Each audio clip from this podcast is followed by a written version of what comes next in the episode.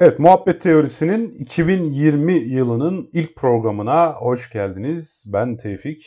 Ben de Kaan. Merhabalar herkese. Merhaba herkese. Evet, yeni yılın taze yeni programı. Ee, 2020 bir başka oluyor değil mi? Yani hissediliyor böyle bir. E, Vallahi e, şeyle sayı attı ya. Rakam attı onlar hanesinde.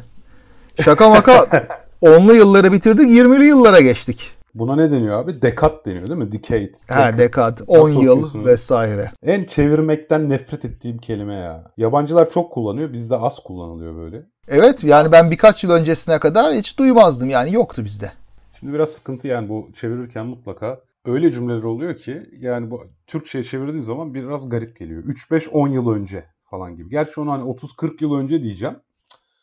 Ama 50 yıl var orada. 3-5 falan var. Ne bileyim ya, Neyi bir çeviriyorsun? A few yani. decades diye mi kelimesini çeviriyorsun? Me- Mesela o birkaç 10 yıl önce mi diyeceksin ona değil mi? Yani ne diyeceksin? A few decades ago. 20-30 yıl önce falan diyorum ben de mecburen. Ne E yani öyle doğru. E bazen tutmuyor ama işte adam daha şey daha mesela uzak bir tarihten bahsederken de few diyebiliyor. Few göreceli sonuçta. Tabii. E, öte yandan 100 yıl kelimesi var yerleşmiş olarak. Onun yanında 10 yılda olabiliyor herhalde. Olabilir. Alışma meselesi sanırım. Bence de alışma meselesi. Yani. Tabii Yeteri şimdi teknik olarak kullanır. bakarsak böyle çok katı olarak gelecek yıl başlayacak yeni dekat. Çünkü yılları saymaya birden başladık. evet sen bunu Twitter'da da yazmıştın. gördüm. Evet ya ama işte tabii bu şey tam limon sıkma aslında. Keyfe limon sıkma. Ya, Malumat bürüşlük mu deniyor buna? ya, Malumat ya bürüşlük. şimdi 2021'de neyi kutlayacaksın? Bir hususiyeti yok. Zaten 20'lere girmişsin yani. 2021'de başlıyorsun olmasın. Şimdi ne güzel işte 20'ler başladı. Rahat. Peki yaş mevzu nasıl hocam? Yani bu en büyük e, krizlerden bir tanesi aslında. Menemen soğanlı mı soğansızdan önce. Yaş mevzu. Yani mesela ben şimdi 34 yaşında mıyım 35 yaşında mıyım? Bilmem. Sen ne düşünüyorsun? Valla ben genelde yılları çıkarıyorum abi. En kısa algoritma o yani. Heuristik. Rahatına bak boş ver. Ha 34 ha 35. Fark etmez. İkisi de yolun Ama- yarısı. O, o da bir çelişki. Sanki insan hayatının belli bir döneminde yaşını büyütmeye çalışıyor ama belli bir dönem sonra küçültmeye çalışıyor. E tabii mi? Yoksa bu öyle. zaman içinde bir bilinçlenme mi yani o? E işte. E, al bak aramızdaki yaş farkına bak. Böyle çocukken olsaydık işte ne bileyim sen ilkokuldayken muhtemelen ben üniversiteye gidiyordum. Ama Ha, şimdi ne var? Ama yaş ilerledikçe bu fark önemsiz kalıyor tabii. Doğru diyorsun. O zaman beni insan yerine koymazdın tabii. E, Çocuk yerine koyardım haliyle. ya evet o enteresan bir şey. Dediğin doğru ya. Yaş farkı yaş ilerledikçe şey yapıyor. e, önemini yitiriyor. Demek ki yılların marjinal faydası var. E, öyle Azalan marjinal fayda yani. Tabii. Zamanla işte şey Yani oluyor. 2000 lirayla 4000 lira arasında çok fark var ama 398 bin ile 400 bin arasında az var. Aynen öyle. Tıpatıp öyle. Evet. İşte bizim zihnimizde öyle bir logaritmik ölçek var. Yani Evet evet. küçük sayılardaki farkları büyük görüyoruz. Büyük sayılardaki aynı farkı küçük görüyoruz. Tam böyle logaritmasını alarak bakmak gibi bir şey. Evet ya da biraz oransal bakıyor gibiyiz sanki.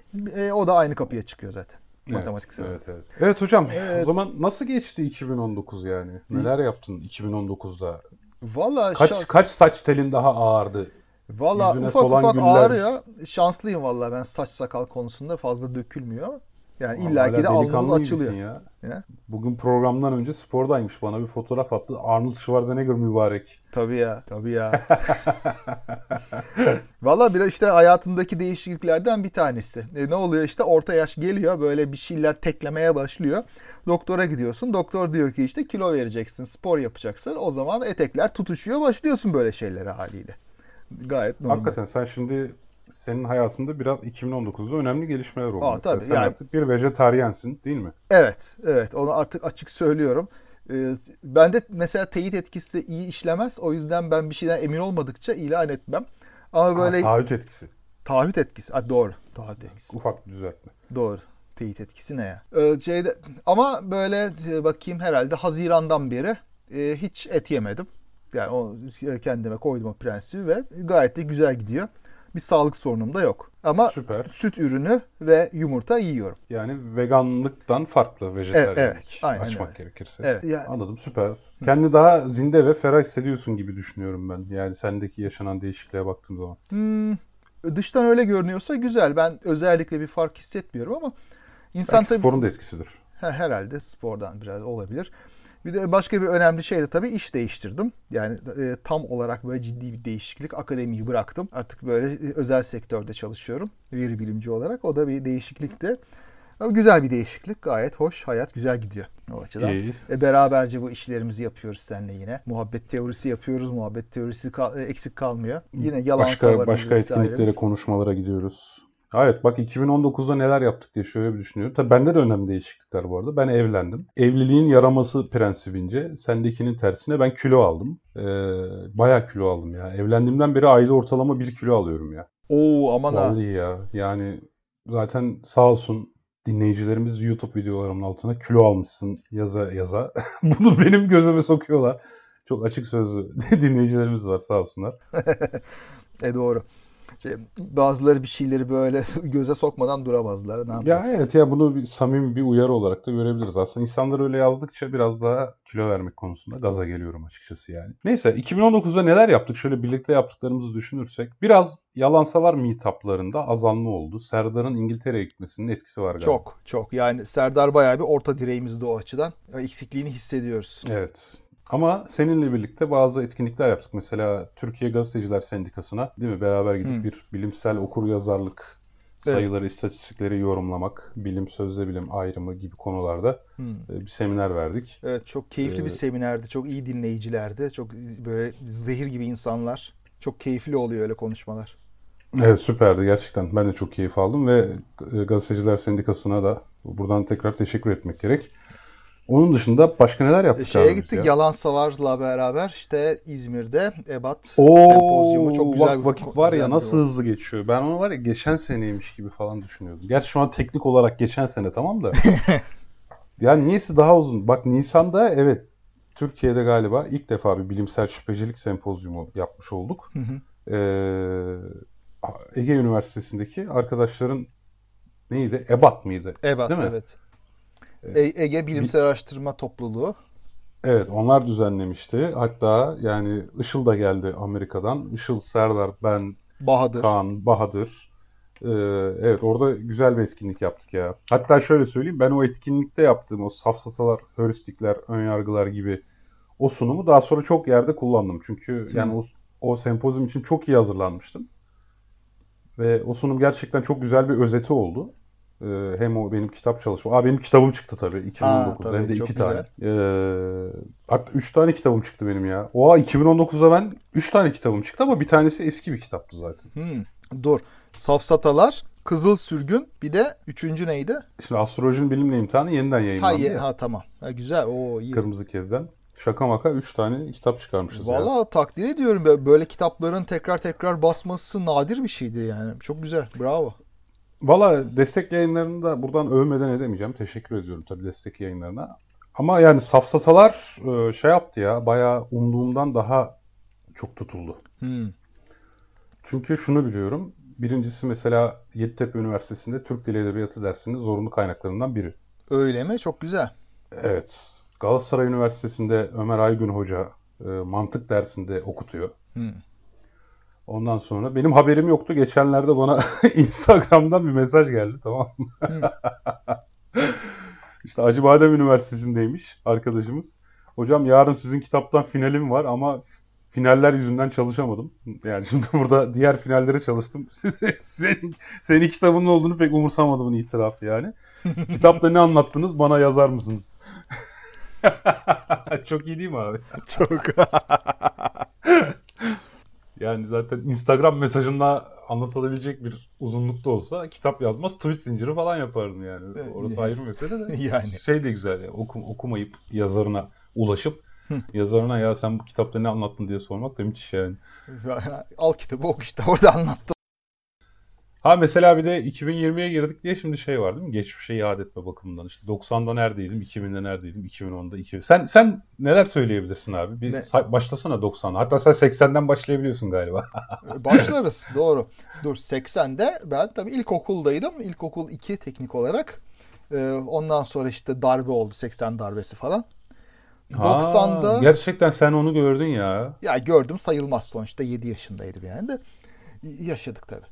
Sıkı yönetim falanı yaşadık.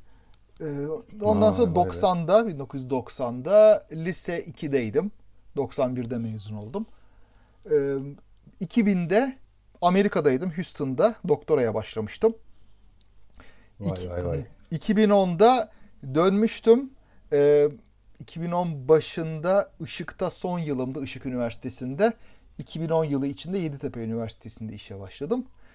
Ee, 2020'de de şimdi buradayım işte. Hiçbir Vay be. üniversite- Ben ancak 90'dan itibaren sayabiliyorum.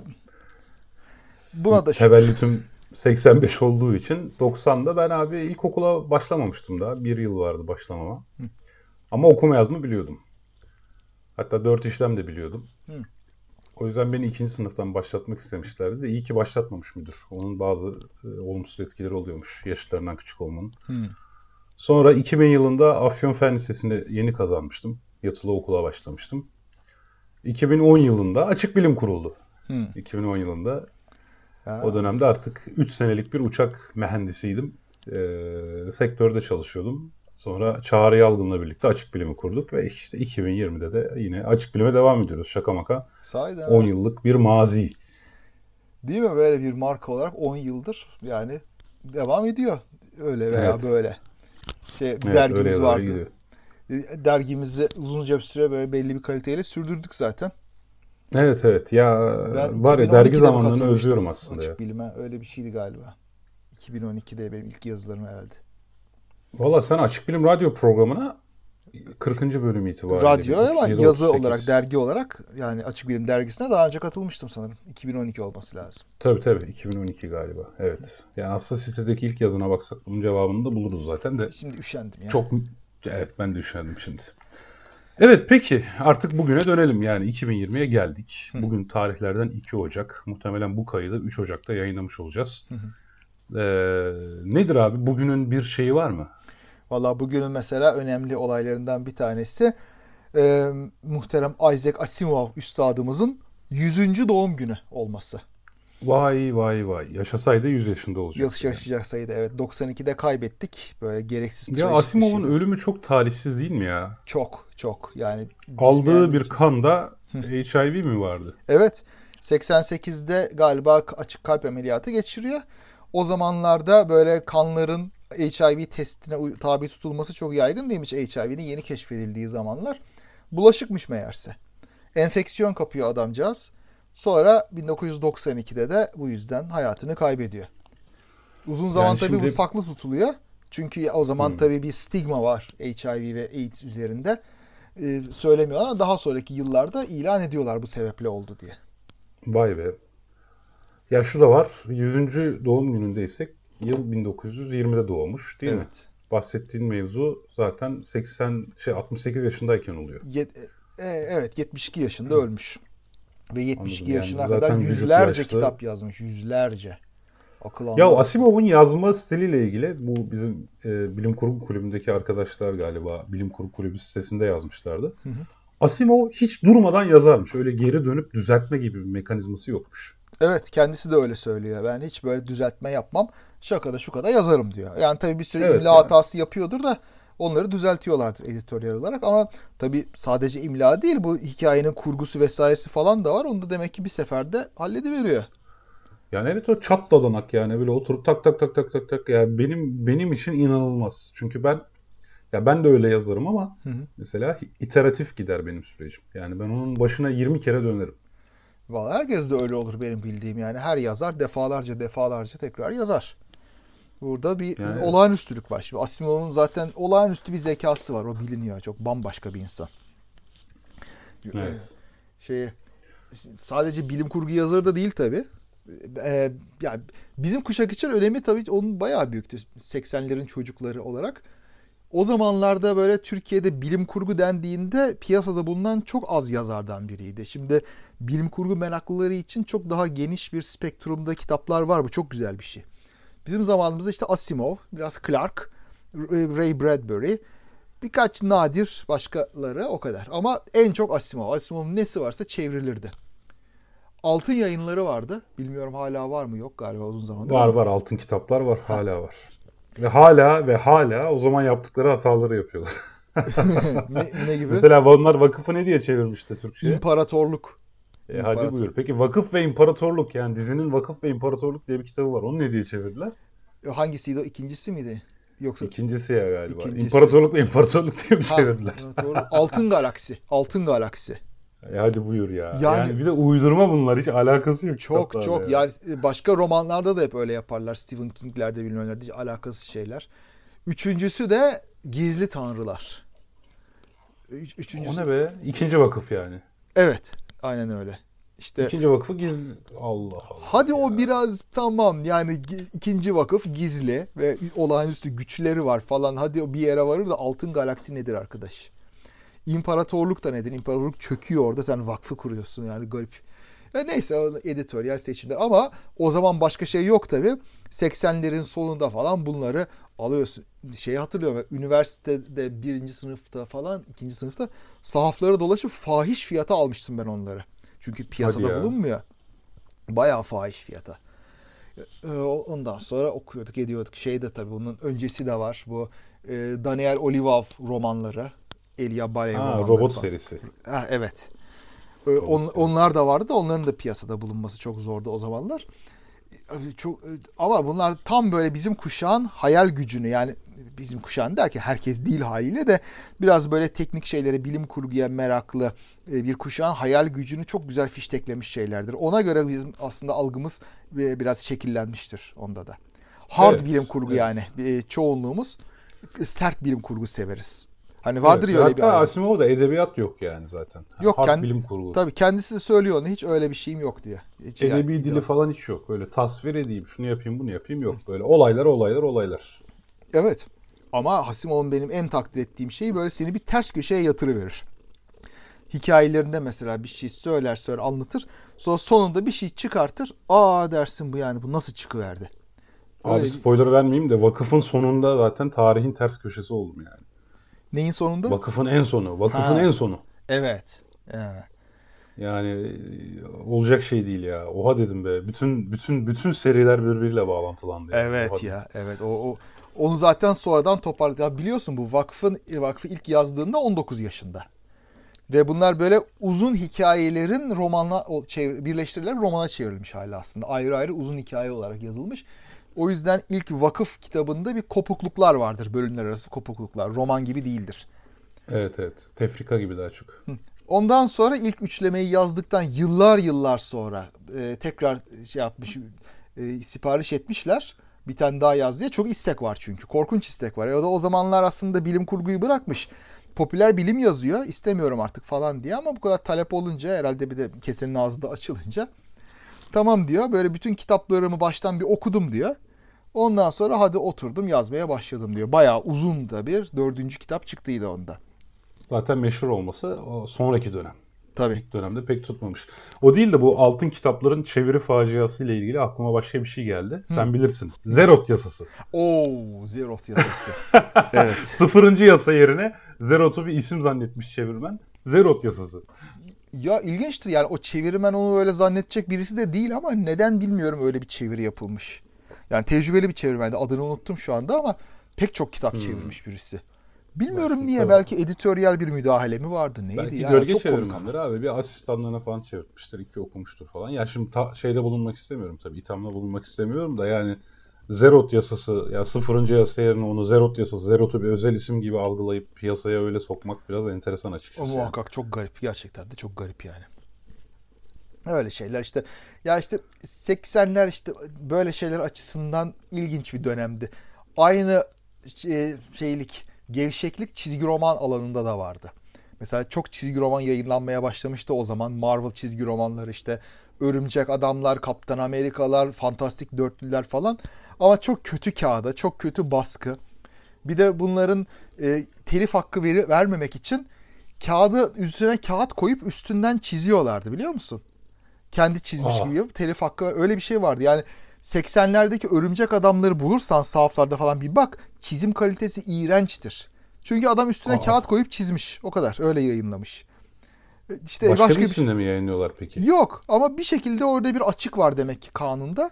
Orada telif hakkı işlemiyor gibi. Para vermeden yayınlıyorlardı. Yani ha, bir başkası 80'ler yeniden çizmiş. gibi. Böyle bir şeyle bir açılımlar başlamış artık orada. İnsanlar dışta bir şeylere meraklı. bir o talebe bir arz sunuluyor ama kalitesizce sunuluyor. İşte 90'larda 2000'lerde bu kalite çok daha yükseldi. Hem çizgi romanlarda hem bilim kurguda. Muhtemelen fantastik edebiyatta da öyle.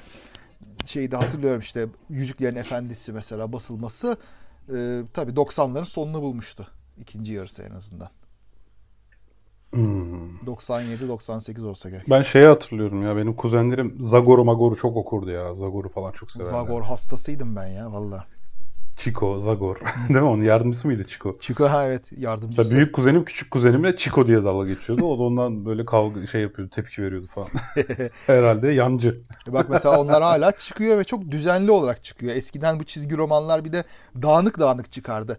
İşte Alfa yayınları vardı. Ya bugünkü Alfa yayınlarıyla çok alakasız sanırım.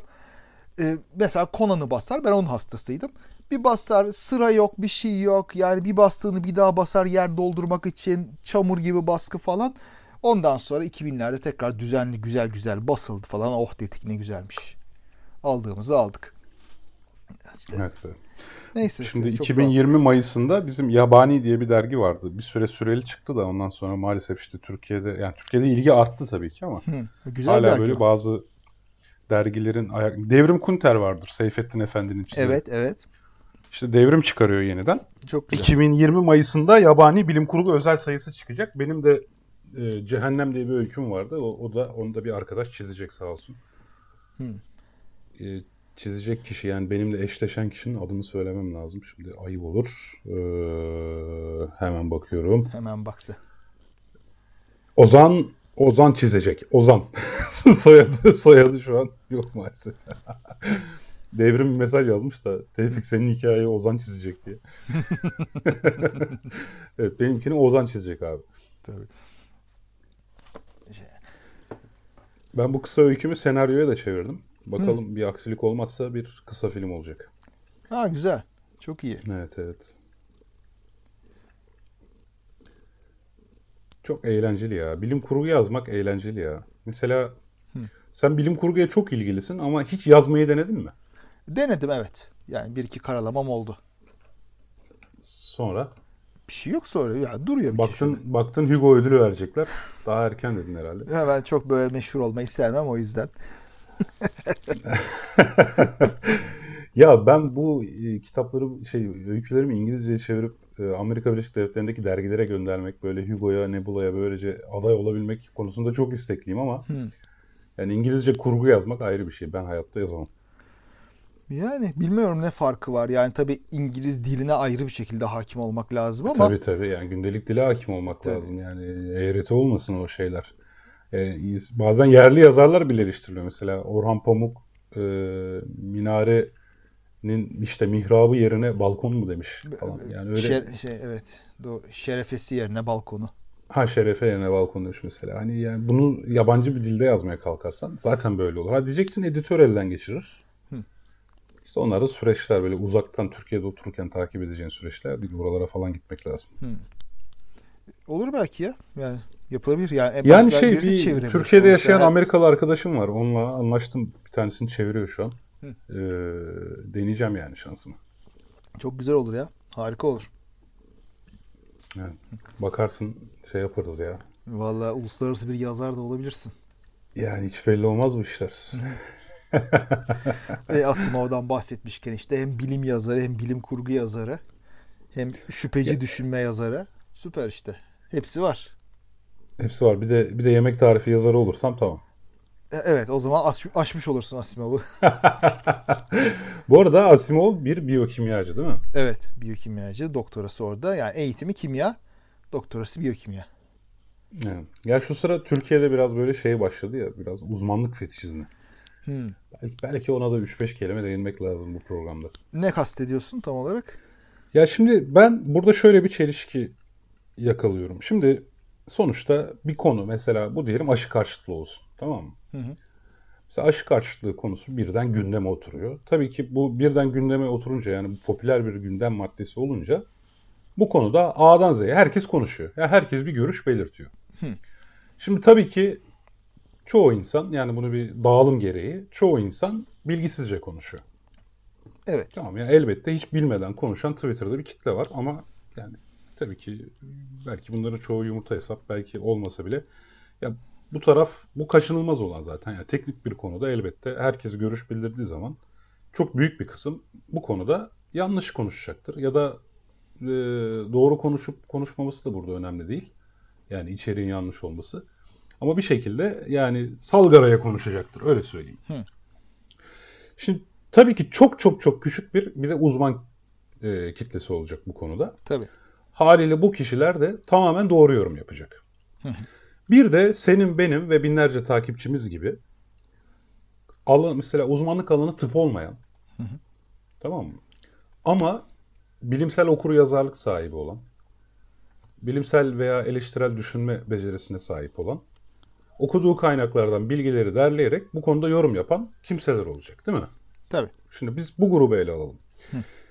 Şimdi işte bu az önce bahsettiğim o uzman kitle içerisinde tepki bu bilimsel okur yazar olanlara geliyor. Tamam mı? Sen bu konuda uzman mısın? İşte sen işte atıyorum bu adam başka bir alanda uzmansa lab- laboratuvarına dön, labına dön. Sen iklim değişikliği konusunda konuşacak adam mısın? Hı. Ya da git kardeşim sen bilmem nelerle uğraş, sen siyaset konusunda yorum yapacak adam mısın falan filan. Hı. Ya bir şekilde yani ilginç olan şu tepki bilmeyene değil, bilerek ve dikkat ederek konuşan ama hasbelkader uzmanlığı o alanda örtüşmeyen kişilere geliyor. Şimdi bu bir çelişki yaratıyor o zaman. Uzmanlar sadece o konuyu hiç bilmeyenler mi konuşsun istiyor? Ya çünkü o konuyu hiç bilmeyenler bilimsel okur yazarlık sahibi oldukları zaman ki muhtemelen o uzmanların da yazdıklarını değerlendirerek belli bir e, o konuda mesnetli, sağlam, kaynaklarıyla açıklanabilir bilgiye sahip oluyorlar. Peki, peki o zaman bu kişiler konuşmasın mı? Yani herkes yorum yapsın ama bu kişiler mi yapmasın? Bilimsel okur yazarlık sahibi olanlar mı yapmasın yani? Bilmem belki öyle düşünüyor olabilir. Ya şimdi ben hiç bilmeyenlere bir şey demediklerini düşünmüyorum. Hiç bilmeden konuşanlara da tepki veriyorlardır tabii bunlar. Ama dediğin gibi yani e, bir konuyu öğrenmiş ve doğruluğuna dikkat eden ama uzmanlık dışı olanların konuşmasına tepki vermeyi ben anlamıyorum. Neden? Neden yani? Yani e, somut olarak yani bir konuşursa diyelim aşı karşıtlığı olabilir veya iklim değişikliği İklim olabilir. Senin değişikliği dediğin olsun. verdiğin örnekleri alırsak. Şimdi ben bu konuda bu konunun uzmanlarının söylediklerini okuyup özümseyip bu konudaki fikrimi beyan edebilirim. Ee, eğer bu söylediğimde bir yanlışlık yoksa bunda bir hata olmaz. Bir e, kötü bir şey değil bu yaptığım.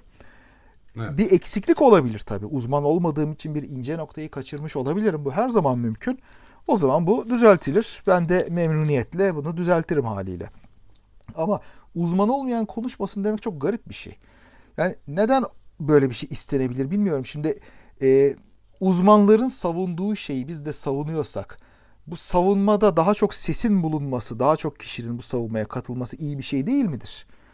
Bir şekilde bir zarar mı veriyor uzman olmayan kişilerin buna katılması? Bu İşte ben o çelişkiyi şey. anlayamıyorum. Yani o zaman bilinçli insanlar konuşmasın yani. Şimdi Asimov'a bakarsak mesela, tabii biz Asimov olduğumuzu iddia etmiyoruz ama e, adam olabilecek her konuda yazmış. Asimov mesela şu anda rafımda duran Asimov's Guide to the Bible var. Adam İncil, Tevrat'ı inceleyerek onun üzerine kalın bir kitap yazmış. Şimdi teolog, teolog olması mı, ilahiyatçı olması mı gerekiyor bunun için? Hayır. Bilin, güvenilir kaynaklara bakıp onunla ilgili fikrini söylemesi gerekiyor. Ve pek çok iyi yazarda da böyle bir şey var. Yani baktığında pek çok yazar kendi uzmanlık alanının dışında da uzmanları takip ederek çok güzel şeyler çıkartabiliyor ortaya. Yani böyle bir kısıtlamanın bir manasını ben göremiyorum. Uzman da konuşsun. Yani şey bir şekilde sınırlı bir bant genişliğimiz yok ki yani biz konuşuyoruz diye onların sesi duyulmaz olacak değil ya. Parazit yaratmıyoruz ya değil mi? Yani zaten onlar konuştuğunda biz onu paylaşıyoruz. O ince noktaları zaten aktardıklarında seviniyoruz. Daha çok hoşumuza gidiyor. Bil- Bildiriyoruz zaten, aktarıyoruz. Bunda karşı çıkılacak bir şey ben hiç göremiyorum. Çok garip bir şekilde bir şey var burada ama. Valla e, başka bir şey daha getiriyor aklıma bu senin dediğin. Yani e, onlar onlara yakın olanlara tepki göstermeleri, uzakta olanlara çok tepki göstermemeleri dedin ya.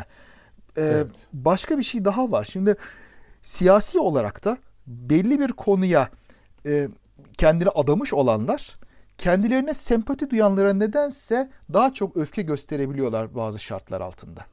Hmm, bir dakika güzel bir tespitte bulundun. Yani bir konunun e, taraftarları Heh. Taraftarı olmadıklarına değil, ya daha doğrusu karşı tarafa değil de kendilerine sempati besleyen, kendilerini daha yakın duranlara daha mı çok öfke gösteriyorlar? Ben öyle bir şey görür gibi oluyorum. Şimdi örnek çok olabilir.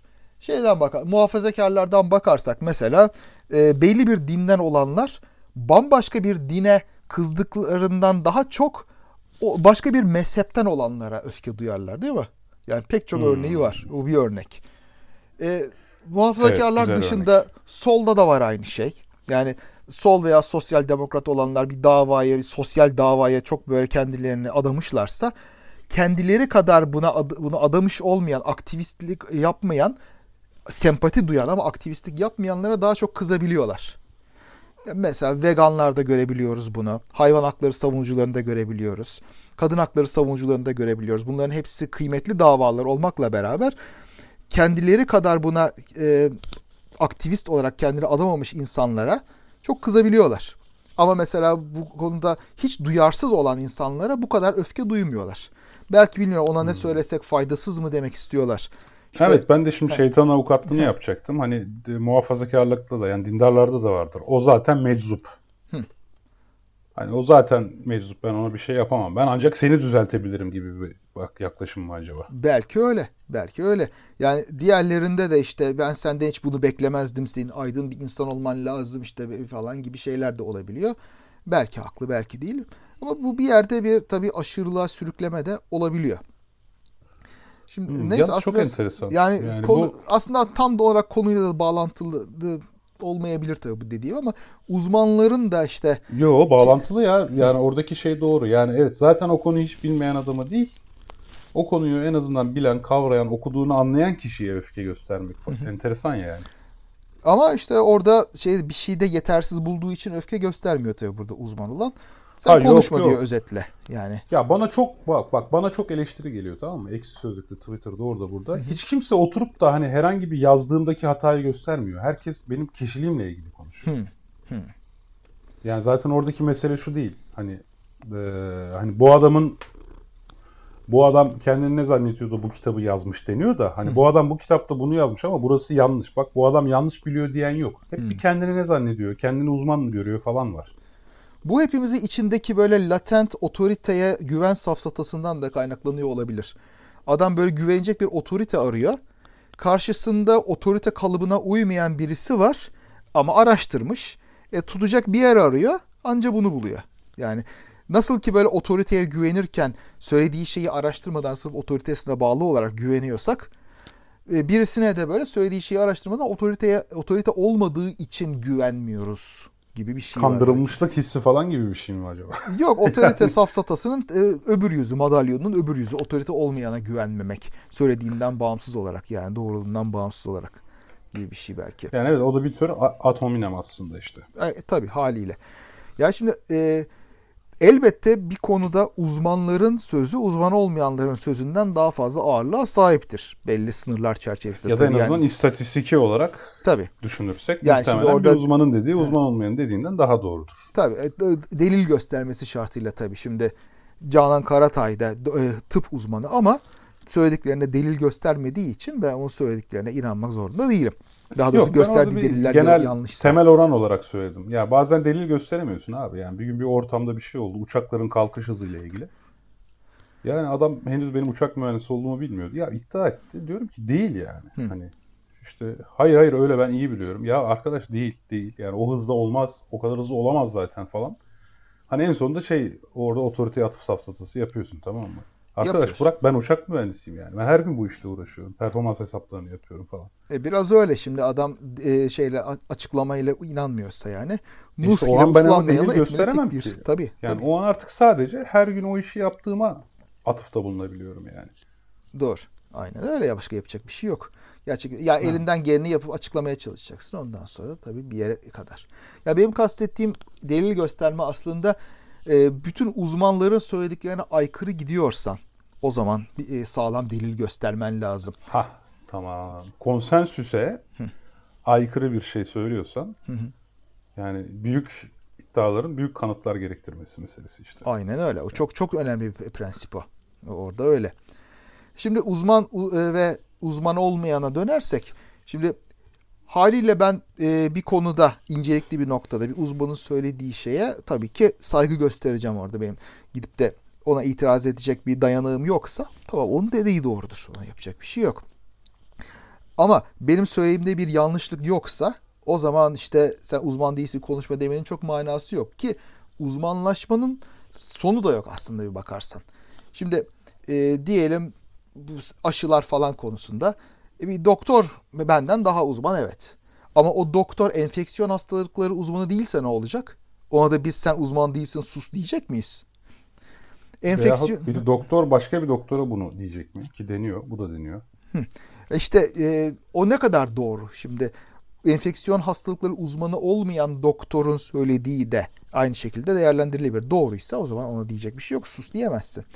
Ondan sonra enfeksiyon hastalıkları uzmanları içinde birileri öbürlerini susturabilir. Sen bu özel enfeksiyon üzerinde çalışmıyorsun falan diye. E ne olacak elimizde konuşacak o zaman 10 kişi mi kalacak yani bütün dünyada? Yani bu mantıklı değil. Gerçekten mantıklı değil. En doğrusu uzmanların konuşabildikleri kadar konuşup bilgilerini yayabildiği kadar yayması. Bizim de onların bu sözlerini e, büyütecek bir megafon görevi görmemiz. En doğrusu o olacaktır her zaman. Evet. Şimdi bir de şöyle bir şey var. Uzmanlık haliyle e, formal eğitimle ilişkilendiriliyor. Hı hı. Tamam mı? Ben özellikle bunu zamanında birileriyle şey üniversitenin o kadar gerekli olmadığı konusunda tartışıyordum da. Hı hı. Ee, hatta ben şunu rahatlıkla kabul edebiliyordum yani. Ya bir insan tamam mı? Yani uçak mühendisliği bitirmeden de uçak mühendisliği yapabilir. Yani öğrenebilir. Sonuçta benimle aynı kaynakları takip eder. Hatta benden daha iyi takip eder. Ben çoğu dersten son gece çalışarak arkadaşlarımla e, şey noktaları çıkararak böyle hani hocanın sorabileceği noktaları çıkararak çok daha az bazı heuristikler kullanarak mezun olmuş olabilirim. Ama adam baştan sona Reimer'in uçak tasarımı kitabını ezberlemiş olabilir yani. Ezberlemiş demeyeyim de hatmetmiş olabilir. Hı hı. Sonuçta burada şöyle bir yanılsama da var uzmanlıkta. İşte formal eğitim. Yani şimdi o bölümün sonuncu mezun olan kişisiyle birinci mezun olan kişisi zaten aynı seviyede mi? Değil tabii ki. Doğru. Yani değil mi? Hı hı. Hani 15 yıl uçak teknisyenliği yapmış birisi uçaklar konusunda muhtemelen bizim bölümden yeni mezun olmuş. Derslere de çok gitmemiş. Genelde işte 7 senede bitirmiş bir adamla. Tabii ki daha çok şey biliyor. Hı hı. Hı hı. Evet. Yani evet burada bir körü körüne diplomaya da e, bir saygı duymaya gerek yok. Ha, ama tabii elimizde başka bir şey yoksa bir heuristik olarak ona bakarız. Ama tabii ki diploma kendi başına bir şey ifade etmiyor. Benim hep söylediğim bir şey yani Türkiye'deki profesörlere bak çok yüksek oranda aslında hiçbir şekilde profesör olmayı hak etmeyen, yani üniversite mezunu olmayı bile hak etmeyen insanlar profesör çok yüksek oranda. Evet, ne kadar yüksek olduğunu söylemem ama bayağı yüksek oranda diyebilirim. E şimdi bunlar o e, diplomayı aldı, o titri aldı diye otomatik saygı duyacak halimiz yok. Ama e, söyledikleri şeyi mantıklı bir şekilde sunuyorlarsa, bir destek sunuyorlarsa o zaman tabii saygı muhakkak gösteriyoruz. Onda yapacak bir şey yok. Ya zaten orada demek ki aslında unvanların e, içerikten sonra gelmesi ancak destekleyici bir unsur olması daha anlamlı gibi görünüyor. E, muhakkak. Ya yoksa Burhan Kuzu da anayasa profesörü yani. E, evet. evet. Yani burada belki şöyle toparlamak lazım. Hı hı. Ee, evet yani unvanlar kişilerin uzmanlıkları ve deneyimleri konusunda önemli. Evet yani iki kişiden herhangi birini başka yani elde hiçbir fark olmadan e, dikkate alma seçeneği kalsa tabii ki uzmanlık konusunda bir unvanı olanı tercih ederim. Haliyle. Yani e, başka elde hiçbir bilgi yoksa. Hı. Ama zaten başka elde bilgi varsa yani bu kişilerin yazdıklarını, çizdiklerini, söylediklerini görüp bunları değerlendirebiliyorsak hı hı. o zaman sadece içeriye bakacağım. Ya çünkü temel olarak zaten akademik makale değerlendirmede öyle değil mi? Yani kör hakem.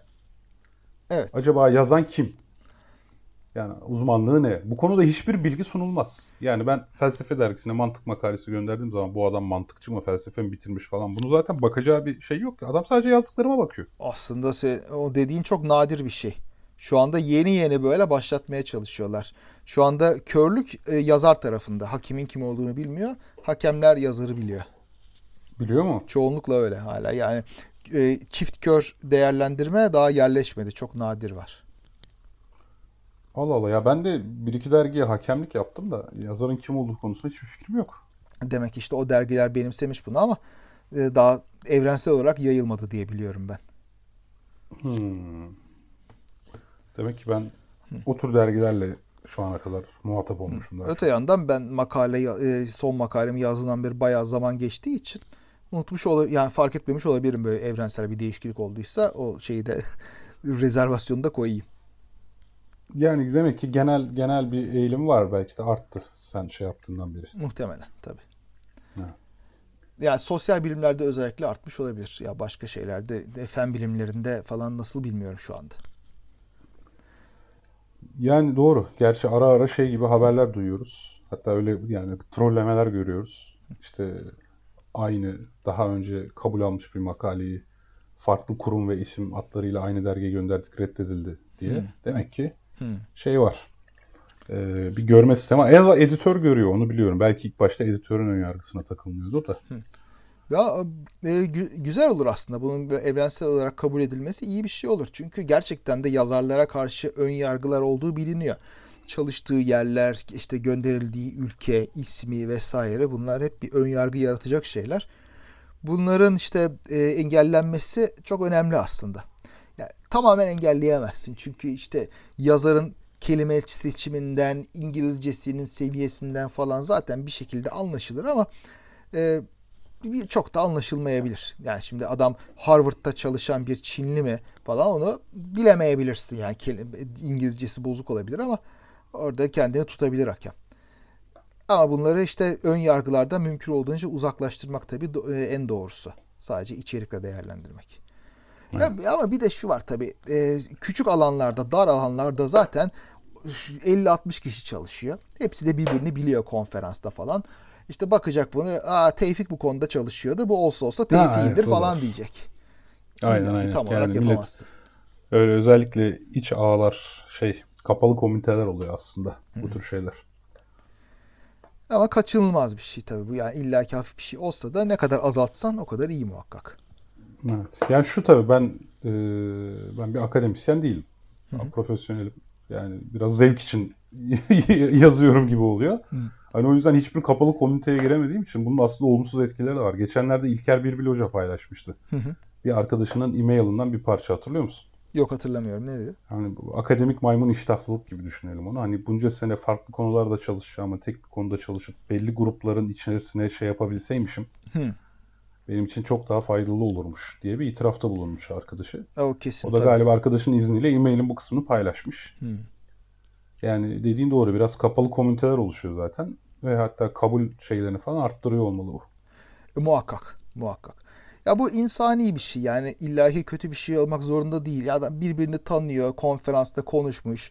Onun yaptığı şeyin sağlamlığını altta yatan şeyi biliyor. E, o yüzden de ha, tamam bu iyi yapmıştır falan diyor. Çok fazla didiklemiyor. E, belki işte bazılarına haksızlık yapılıyor olabilir ama insan zihni, insan heuristikleri biraz da böyle işliyor yani o. Onu da e, kabul etmek gerekiyor.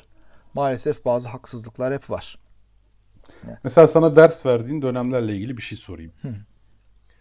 Hiç öğrencinin öğrencinin adını kapatıyor muydun? Önce onu sorayım. Yok kapatmıyordum. Kapatmıyordum. Yani kapatanlar var. Buna çok dikkat edenler var ama ben kapatmıyordum. Peki öğrencinin yazma biçiminden, özenli yazıp yazmamasından falan etkilendiğin oluyor mu? Ya şimdi oluyor illaki oluyor. Yani İlla ki şöyle oluyor, diyeyim değil 50-60 tane sınav kağıdı. Ben böyle programlama dersi verirken e, orada bilgisayarda yapma şansım yoktu Boğaz içinde çalışmadan önce. O yüzden kağıda kod yazdırıyordum ve kağıda kod yazılınca çıkacak böyle saçmalıkların haddi sınırı yok. Yani acaba burada ne yapmaya çalışmış falan diye böyle acaba nereden puan vereyim diye düşündükçe zaten yoruluyorsun. Ondan sonra bir yerden sonra tabii şey tahammülün azalıyor. O tabii illaki baskılamaya çalışıyorsun, adaleti bozmamaya çalışıyorsun ama arada mola vermek gerekiyor illaki yani. O etkiliyor gerçekten dediğin gibi yazma tarzı, özensizliği bilmem nesi etkiliyor muhakkak. Evet ben de yani tamamen rasyonel olmaya çalışıyorum o konuda ama bazen şu oluyor yani bakıyorum öğrencinin kağıdın tamamı çok güzel fakat işte az önce senin taahhütle teyiti o kısacık karıştırman gibi bir durum var ya. hı. Yani öyle bir şey yapmış karıştırmış yani. Hı. Diyorum ki bu öğrenci bütün konuyu biliyor aslında. Hı. Sadece bu soruda iki kavramı birbirine karıştırmış. Şimdi ben ne yapayım? Hı. Tabii. Yani CTRL F yapıp o cevapları değiştirsen soru tam puanlı hale geliyor. Hmm. Yani şimdi ben ne yapayım diye düşünüyorum. Orada biraz daha kişinin genel özen ve dikkatine bakıyorum galiba. Evet. Kağıdın geneline falan bakıyorum yani ister istemez. Herhalde öyle. Yani Hani belki kağıdın tamamı boş olan birisi aynı hatayı yapsa bana şans eseri doğruyu bulmuş gibi geliyor. Hı. Ama mesela o tam yani derslere her gün geldiğini bildiğim yani her derse katıldığını, kağıdı tamamında özenli davrandığını bildiğim kişi bunu yapınca tabii diyorum ki ya burada bir talihsizliğe uğramış. Hı hı. Ben bu bu soruyu sıfır sayamam diyorum yani. Evet. Yani bizi dinleyen gençler burada ders alın. Şey, özenli davranın. Derslere dikkatli gelin. Yaptığınız işi böyle güzel yapın. Güzel yazı yap- yazın. Bunlar önemli. Evet evet aynen. Ha- Hale yani üstelik ben o verdiğim derste işte bu hale etkisini falan anlatıyorum. E öyle yani hiçbirimiz kaçamıyoruz. Yani e, sınavları öyle bir düzenleyeceksin ki bunu kendi açından iyice azaltacaksın. Ya ben mesela hep bir oturumda sadece bir soruyu okurum. Böylece işte bir standart oluşturduktan sonra neye nasıl uygulayacağımı bilirim. Kafam bir öbür tarafa bir o tarafa gitmez. Ondan sonra diğerini okurum. E tabi bazen ilerledikçe aa ben bundan puan kırmıştım ama baktım şimdi burada o kadar da kötü bir şey değilmiş deyip dönüp o diğerlerini yükselttiğim Ha, falan evet. da oldu çok. Aynısını ben de yapıyorum. Ya Cevap anahtarını yani. revize ediyorum sürekli. yani. İteratif bir şey. Yani insan değerlendirince illaki bir şeyler bir şeyler oluyor. Eğrisi doğrusuna geliyor. En sonunda işte her şey yerine oturuyor ayrı. Evet evet evet. O da doğru. Yani hiçbirimiz kısacası işte heuristiklerden, safsatalardan kaçamıyoruz. Ama bunları en aza indirgemeye çalışmaya da işte eleştirel düşünme diyoruz. E biraz öyle. Valla en aza indirgemediğinde de ayrı sorunlar çıkıyor. Mesela iki senedir falan Boğaz içinde programlama dersi verirken harika bir sistemleri var orada kitle derslerinde. Ee, bilgisayar başında sınav yapılıyor. Gayet güvenlikli bir server'a gönderiliyor. Orada otomatik olarak notlandırılıyor bir scriptle bitiyor. Yani bazı durumlarda ve öğrenciler daha sınavdan çıkarken hemen notlanmış bitmiş olabiliyor bile. Benden duymuş Aa, olmayı. otomatik olarak notlandırmak derken yani o Yani- yazılan kod parçası çalıştırılıyor Tabii yerde tabii kod parçası submit ediliyor. Orada çalıştırılıyor. İstenen sonucu vermiş mi vermemiş mi ona bakılıyor. Test durumlarına yani soruda bilinmeyen şeylere bakılıyor. çok, çok güzel bir sistem. Ama Mesela sonuçtan 42 çıkması gerekiyorsa ben sadece print 42 yazınca gene de şeyi geçebilir miyim? ha, onu yapan çok oluyor. O- yüzden de biz Oluyor öyle? şey yapıyoruz. te- Test durumları yapıyoruz. Yani soruları öyle bir hazırlıyoruz ki şu şu, şu girdilerle bu çıkmalı ama bunu yapmalı diyoruz. Yapması gereken şey ile veren başka girdiler. Yani başka girdiler koyuyoruz. Aynı algoritmada ne çıkması gerektiğini biliyoruz. Onunla karşılaştırıyoruz. Ona göre not veriyoruz mesela. Ha, Şimdi Ha, bu ama çok onu güzel. deneyen var değil mi? O, Deneyen tabii var tabii yani. çok çok. Sonucu biliyor yan masadan. 42. Şimdi tabii burada da ayrı sorun var. Çünkü burada kısmi not veremiyorsun. Gidiş yolundan veremiyorsun. Mesela program çalışmıyor, hata veriyor. Sıfır. E Ondan sonra o tabii syntax hatasından da gider o zaman ya. ama işte şey yapıyor bilgisayar başında deneme yanılma yapacak çalışana kadar uğraşacak Ha, yani. tamam, her şeyi var. Help'i melp'i de var bizde yani şeye mesela R programlamada R Studio'da help var şu var. Ba- baksın öncesinde de çalışsın falan gibi bir mantığımız var. Ama tabii şimdi bizde öğrenciler yapabildiği kadar yapıp ondan sonra bir kısmi puan almaya genelde alışık oldukları için birçok başka derste burada işte ya hep ya hiç gibi şeyler olunca sorun oluyor. Onlar açısından da üzücü şeyler oluyor. Tabii soruları bölmeye çalışıyoruz, ara aşamalardan puan vermeye çalışıyoruz ama illaki böyle bir ya hep ya hiç var. Yani demek istediğim insanı ortadan kaldırdığında kanaat olmasın, bu yanılgılar olmasın dediğinde, makineye verdiğinde o da ayrı sorunlar yaratacak insan açısından. Evet doğru. Ya o değil de ben de öyle bir öğrenciydim ya biliyor musun? Ne gibi? C alayım yeter, B alayım yeter modundaydım biraz. Yani. Ya ben de çok hırslı değildim doğrusu. Hiçbir dersten kalmadım. Ama e, aşırı böyle yüksek notlarım da yoktu. Ya ben- çok kötü bir şey değil ya. Yani e, fazla not takıntısı da iyi değil söyleyeyim sana. Çünkü bazılarını gördüm ben. No- ortalamam yüksek olsun diye AA alamayacağı dersi bırakıyordu. Bir daha alıyordu. AA alana kadar. E ne oluyor? Nota göre boşuna ders hayatını ziyan ediyorsun. Yani ne oluyor sonunda? Hiç. Diyelim 4-0 ortalamayla mezun oldun. Ne olacak? Yani hayat Ya, akademik avantajları vardır belki ya. E, birkaç yıl sürer o avantajda. Ondan sonra hayat zaten seni imtihan ediyor. Ve hayatta böyle aa sıkıldım başa sarayım yok ki. Yani o yüzden Ya bak şöyle bir şey var. Benim lisans not ortalamam 3'ün altında. benim de. Ee, ama işte bazı yerler doktoraya kabulle lisans 3 istiyor ya. Gerçekten yani. E, oraya gitmiyorsun. Ne yapacaksın işte ben öyle bir yere gitmedim mesela. Ya ben şanslıydım. Rice Üniversitesi çok güzel bir üniversite o açıdan. Hem üniversite olarak çok kaliteli hem de böyle şeyleri çok takmıyordu. Ortalama ortalama falan. Rahattı o açıdan. Valla şöyle ben tabii iş hayatı C'lik kabul etmiyor. Ben de zaten mesela e, işe personel aldığım zaman onu diyorum bak öğrenciyken C C olsa geçerim. Hani Hmm. B B olsa geçerim dersin ama hani havacılıkta bu olmaz. Hmm. Havacılıkta her şey A olmak zorunda. Hani bu işi yarım yaptım, şu yarım yamalak yapsam da olur, şu kadar yapsam da oluru kaldırmaz diyorum bak ona göre. Yani öğrencilik hayatı bitti. İlk yaptığım konuşma bu oluyor. Ha, anladım. Sen şey diyorsun. AA alma çabası yani de- e, not takıntısından ziyade bir iş disiplininin göstergesidir e, diyerek bakıyorsun o zaman. Şey olarak diyorum evet yani bence de A alma takıntısı iyi olmayabilir o ayrı mesele de. Hani e, yarım yapı yani yarım yapayım, yarım yamalak yapayım, yetecek kadar yapayım. Tamam ders hayatında işe yarayabilir. Çünkü ders dersin algoritması o. Yani okul geçmenin algoritması o. Tamam mı? Yani ortalama puanı belli bir şey üzerindeyse geçebiliyorsun. Sen orada aslında optimum davranıyorsun belki de. Ben öyle yaptım. Kulüp faaliyetlerine katıldım. İşte biraz idare, yönetim becerilerimi geliştirdim. Tabii. Yani hani ben onu iyi kullandığımı düşünüyorum. Çok iyi. Ama ve lakin iş hayatına girdiğin zaman şey yok. Yani ortalama iş yapayım yok. Devlet memuru falan değilsen.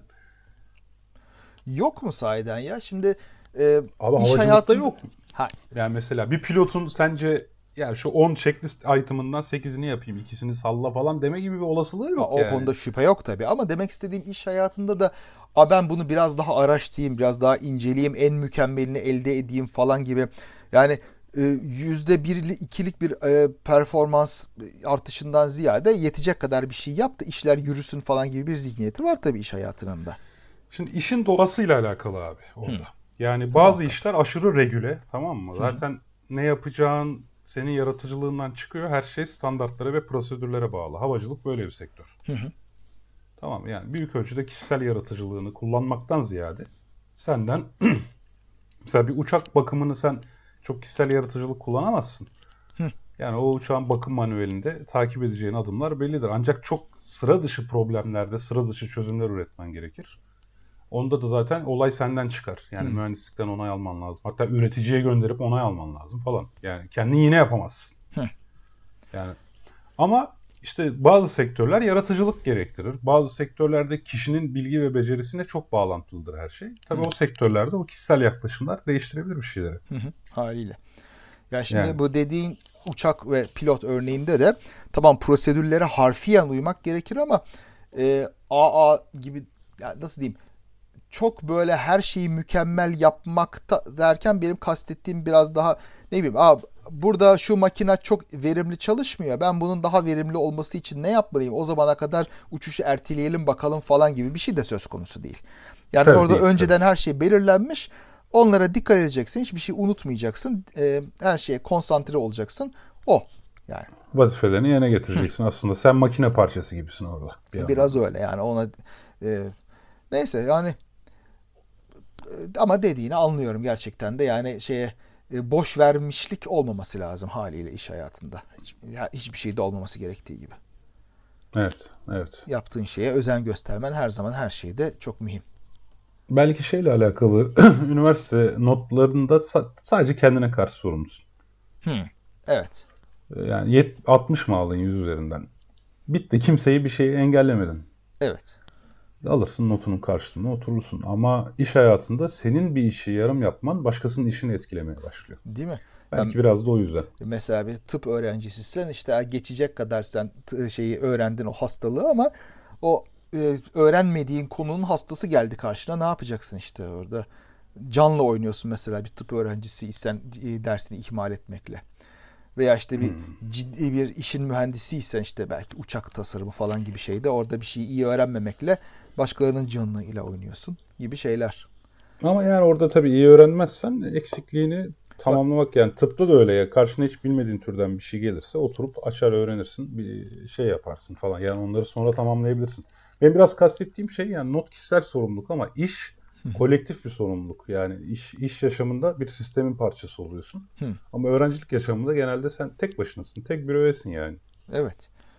O zaman belki Ha, belki eğitim- annem babana, annen anne babanla falan böyle hani notlarından biraz onlara karşı sorumlu hissediyor olabilirsin falan. filan. Ama Evet. genelde bütün olay sendedir yani. E tabii dersi geçtikten sonra o çok mühim değil yani. İster 50 ile geç, ister 100 ile geç. Gibi gibi aynen. Yani aslında sistemin algoritması sistemdeki oyuncuların davranış e, paternlerini belirliyor haliyle. Haliyle evet.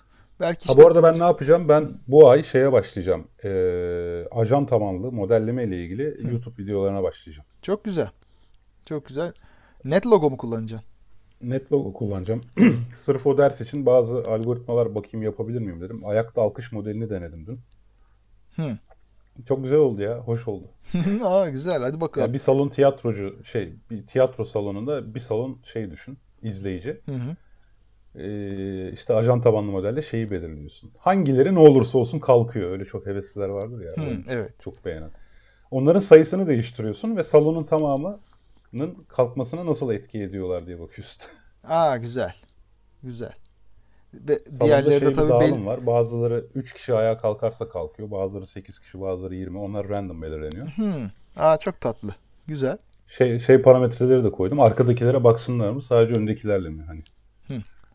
Öyle parametreler de koydum. Böyle zevkli oldu, güzel oldu. Onun şeyini yapacağım işte. Yani bu dersler için geliştirdiğim bir model. Hatta bir model daha geliştirdim. O da e, uçaklar arası iniş mesafesi ve havaalanı kapasitesi. Hatta onu hareketli bir simülasyon yaptım.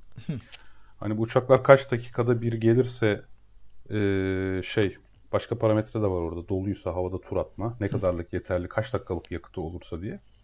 Bunlar arasındaki bağlantıları bulmaya çalışacağım. Bunlar çok güzel ya. Vallahi biraz geliştir. Şey var. e, karmaşıklık ve veri bilimi e, şeyleri konferansları oluyor. Şeyde bazen Kadir Has'ta, bazen Bilgi'de, bazen başka yerde öyle bir grup var İstanbul'da bir araştırmacı grubu. E, onlara katılabilirsin mesela böyle bir çalışmayla. Çok güzel olur. Valla olabilir. Ee, bu NetLogo'yu geliştiren Uri Vilensky var. Hı. Vilensky'nin kitabının son chapter'ı Machine Learning and Agent Based Modeling. Daha oraya gelmedim ama. Hmm. Aa, güzel. Yani bir NetLogo'nun da içinde öyle bir şey var.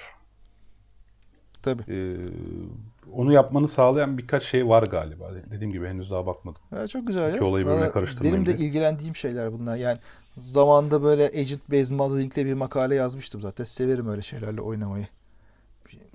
Evet evet bakarsın birlikte bir şeyler yaparız. Valla güzel olur. Aklım ererse. Bakalım sen de başla da.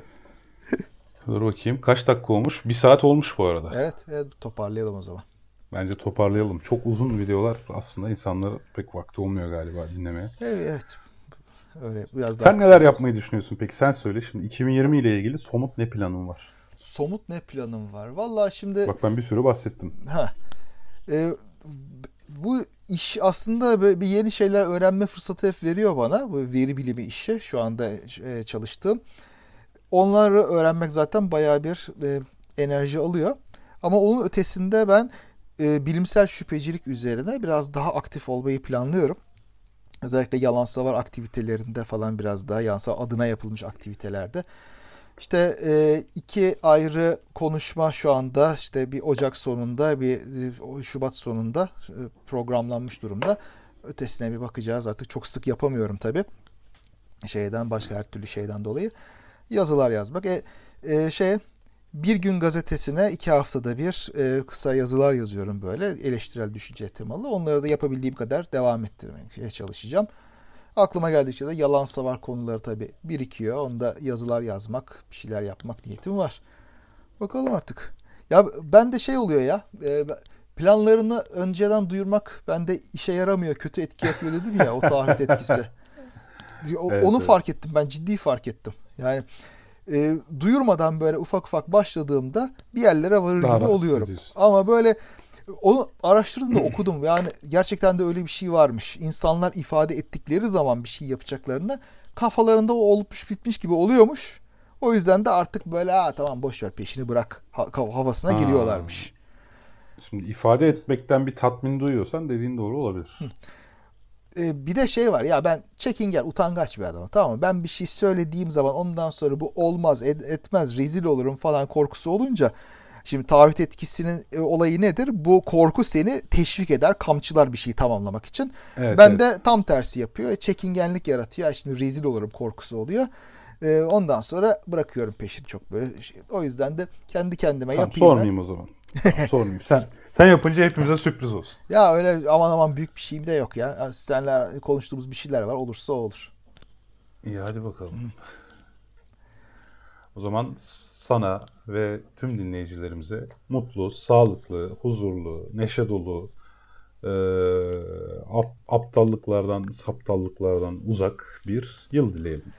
Cümleten aklımızı kullanarak yani aptallığımız her zaman olacak da en azından azaltabileceğimiz bir Evet, yıl, bir asgariye yıl, indirirsek. 10 yıl. 20'li yıllar güzel olacak ya. Bana öyle geliyor. Öyle mi diyorsun? Valla işte her şey çok güzel olacak bence. Valla ben bugün bazı haberlerden dolayı biraz karamsarım ama onları ayrıca konuşuruz. Konuşuruz valla. Geçer hepsi geçer. İyi hadi bakalım.